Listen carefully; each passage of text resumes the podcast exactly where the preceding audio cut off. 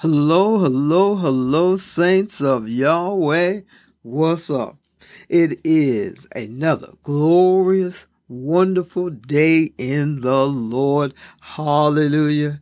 Hallelujah. We just want to give God all thanks and praise for this wonderful day, for this great and glorious day that has been, that's just been wonderful just been wonderful to know that God is with us. Wonderful to know that God is in us, that the kingdom of God is moving forward.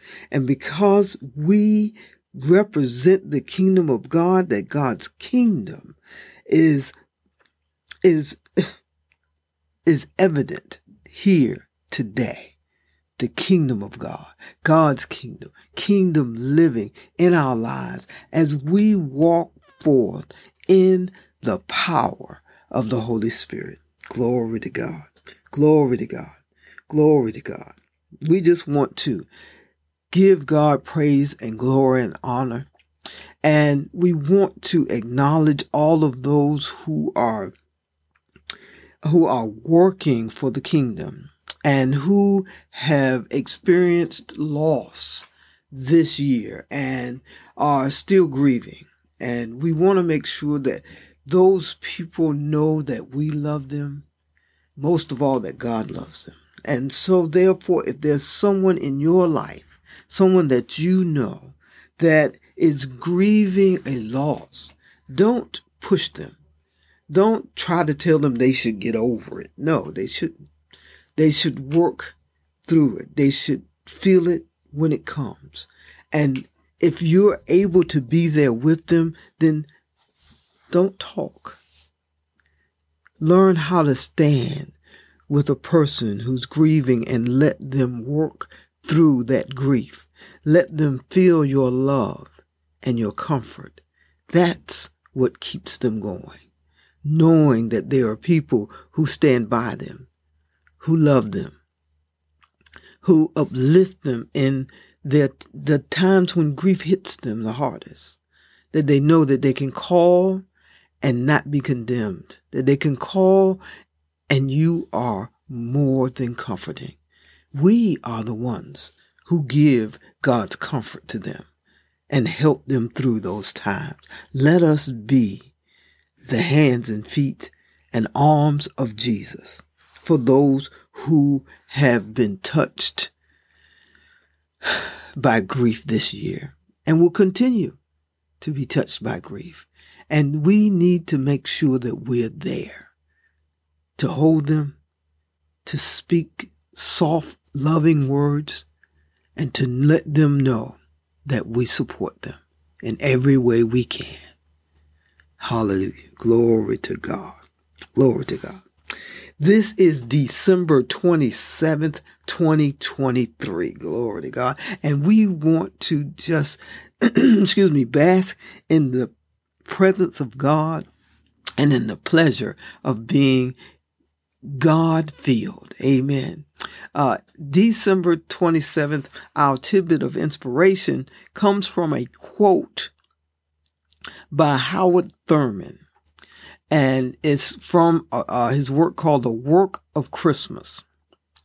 And it reads, When the song of the angels is stilled, when the star in the sky is gone, when the kings and princes are home, when the shepherds are back with their flocks, the work of Christmas begins to find the lost, to heal the broken, to feed the hungry, to release the prisoner, to rebuild the nations, to bring peace among the people, and to make music in the heart. From the work of Christmas by Howard Thurman. Howard Thurman was, excuse me, was an author he was a minister. He uh, was a civil rights leader. He was a philosopher. And he worked in the civil rights movement. He was a mentor to many of those leaders, even including Martin Luther King. uh, Howard Washington Thurman was the co-founder along with Alfred Fisk and they founded the first major interracial interdenomination interdenominational church in the United States. And that church is called Church for the Fellowship of All People. And it still is in existence in uh, San Francisco, California. Uh, a friend of mine uh, was uh, a member there uh, for a while, and I actually got to visit it. And um, he gave me a book, and uh, it was a very good book. So if you don't know who Howard Thurman is, and that's T H U R M A N, look him up and read a couple of his books you will be enlightened.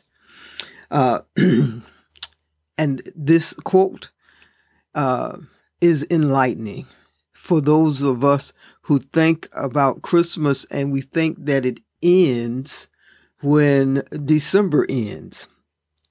Um, unless you're like some some of us who uh, enjoy the festivities uh, late into the new year and leave up uh, our Christmas trees and wreaths and all those things late into uh, 2024. Uh, and uh, to remind us that the work still goes on, that we are the representatives of Jesus in this earth. And as Jesus' representatives, it is our it is our calling to be ministers to all God brings in our path.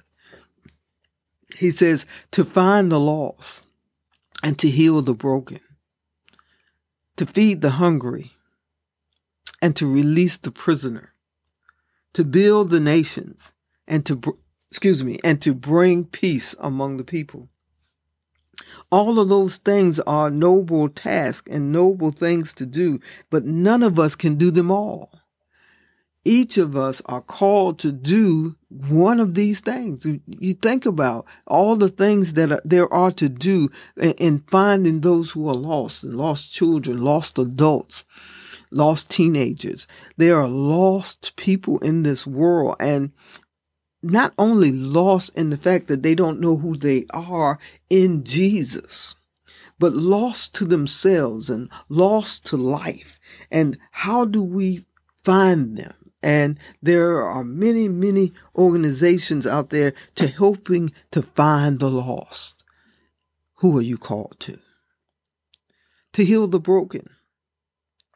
And that's broken in body and broken in, in mind and those people who are broken in many ways that not just broken physically but broken mentally and they're struggling to find people to help them. And there are many who are called to to heal the broken to look out for them. And we must be uh diligent in our prayers for nurses and doctors and psychologists and psychiatrists and social workers and all of those who are out there who are who are striving to heal the broken and striving to do that is that your calling to feed the hungry wow that is a huge task to feed those who are hungry. Those are, there's a new word that they use now who have um, food insecurities. People who have food insecurities. Uh, um, there are many organizations and uh, out there to help with that. Who, which ones are you called to?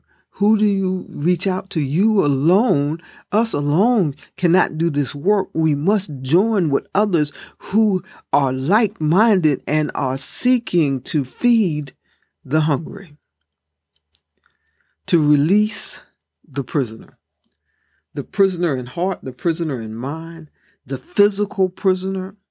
There are many who have been wrongly accused and sentenced to jail.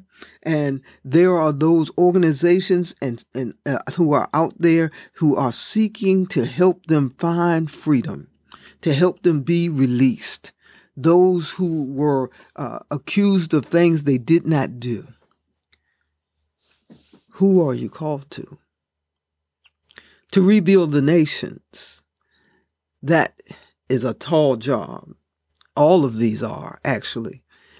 All of these are tall jobs that and people who we must uphold in our prayers and with our finances.